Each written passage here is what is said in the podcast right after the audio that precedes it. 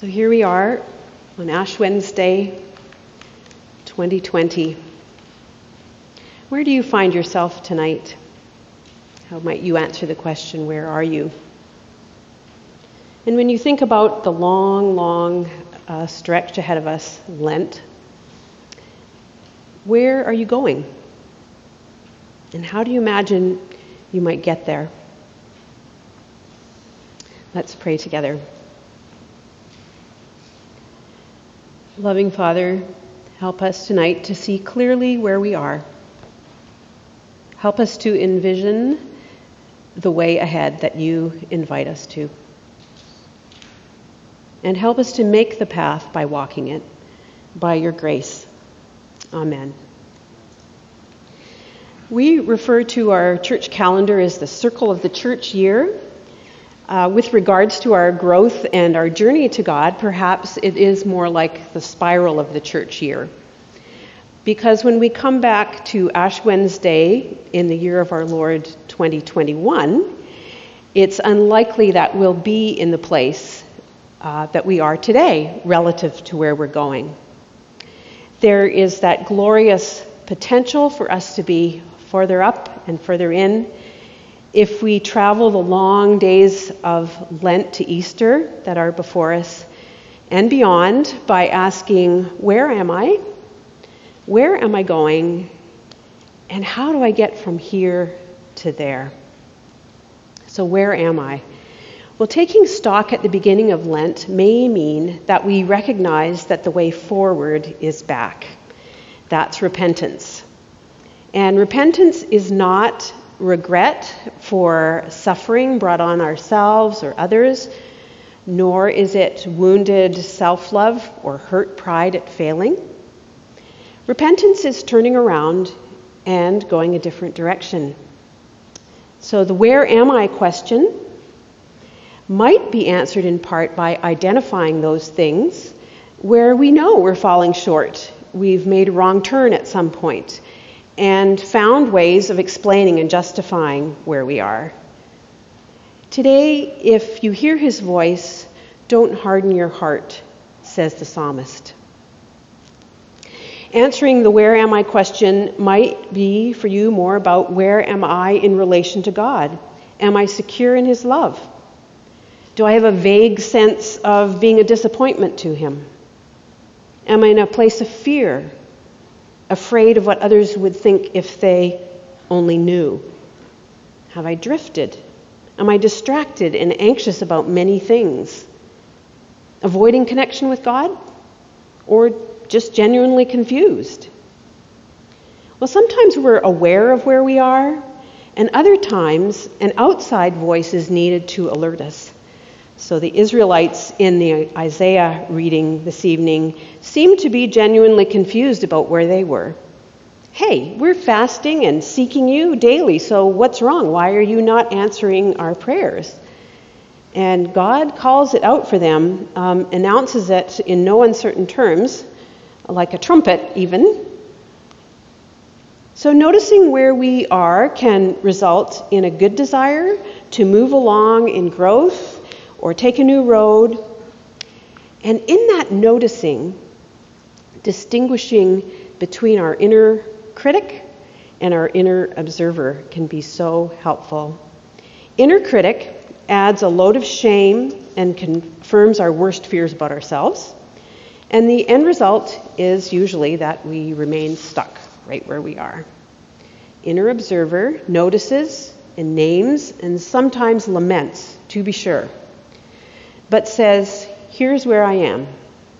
Naming is a good place to begin getting somewhere else. And let it be a relief to us that our reality is actually the only place that God ever meets us. And Lent invites us to ownership. We can think about the where am I question in terms of the whole salvation story, too.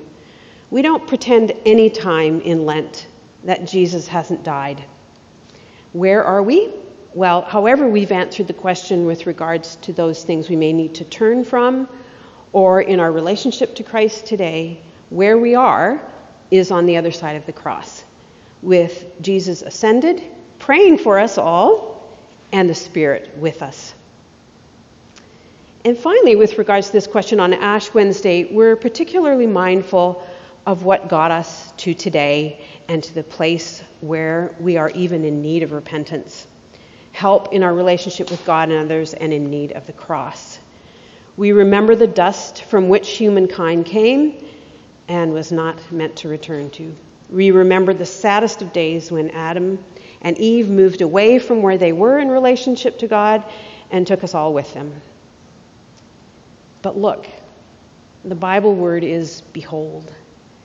Behold. The question from our loving Creator is not, uh, What have you done? Great, you've messed everything up. But where are you? What have you done comes after. I love that. Our God of love asks the relationship question first we can ask the question of ourselves. Far more wonderful is the thought that the God, God who made us and desires each one of us to be with Him, still asks it of us today, on this day, with love and longing. Where are you? Where are we going? Our Isaiah reading this evening describes the flourishing of God's people when they identify that where they have been is in a place of some hypocrisy. And turning from that, move to a place where they are, they are active in the world to bring about justice. And the movement from being a people proud of their own religious activity, and from that position feeling as though God owes them, to a place of care for the downtrodden is where God intends for his people to go. As God's people, why is that where we're going? Well, the first answer is because God cares about the vulnerable and the suffering.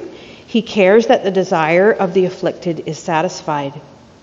Any good work in the world that loosens bonds of wickedness, sets prisoners free, feeds the hungry, shelters the homeless, and clothes the naked can be celebrated. But we need to keep going past activism to something else.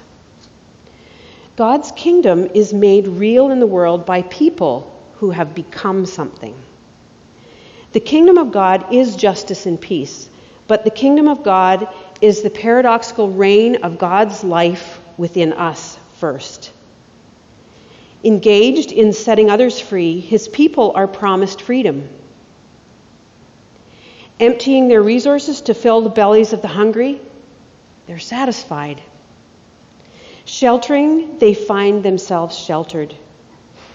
Defended by the glory of the Lord, bringing others out of darkness, their own gloom transformed into light as the noonday. Attending to the cries of the poor who are going unheard, their own frustration over unanswered prayers is replaced with the realization that they have God's ear.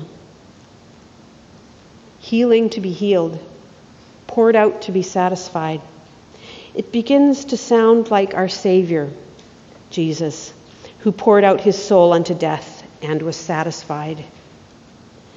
The kingdom of God coming uh, not because of activism, but because of participation in God's life is where we are going.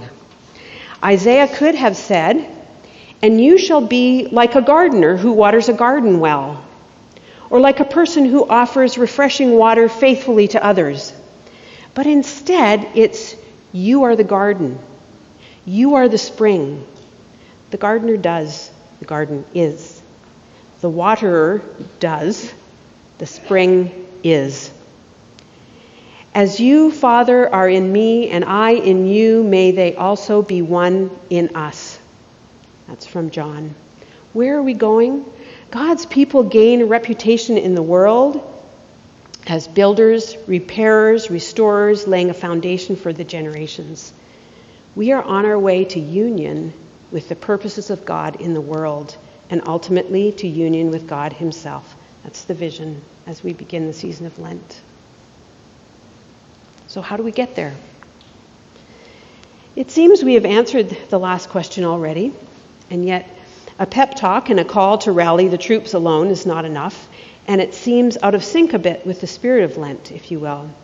So, lest we take on Lent as a self improvement program generated by our own capabilities, we do well to remember, as God does, that we are dust, dry bones, and without the sacrifice of Christ, the animating work of the Spirit, and the grace of God,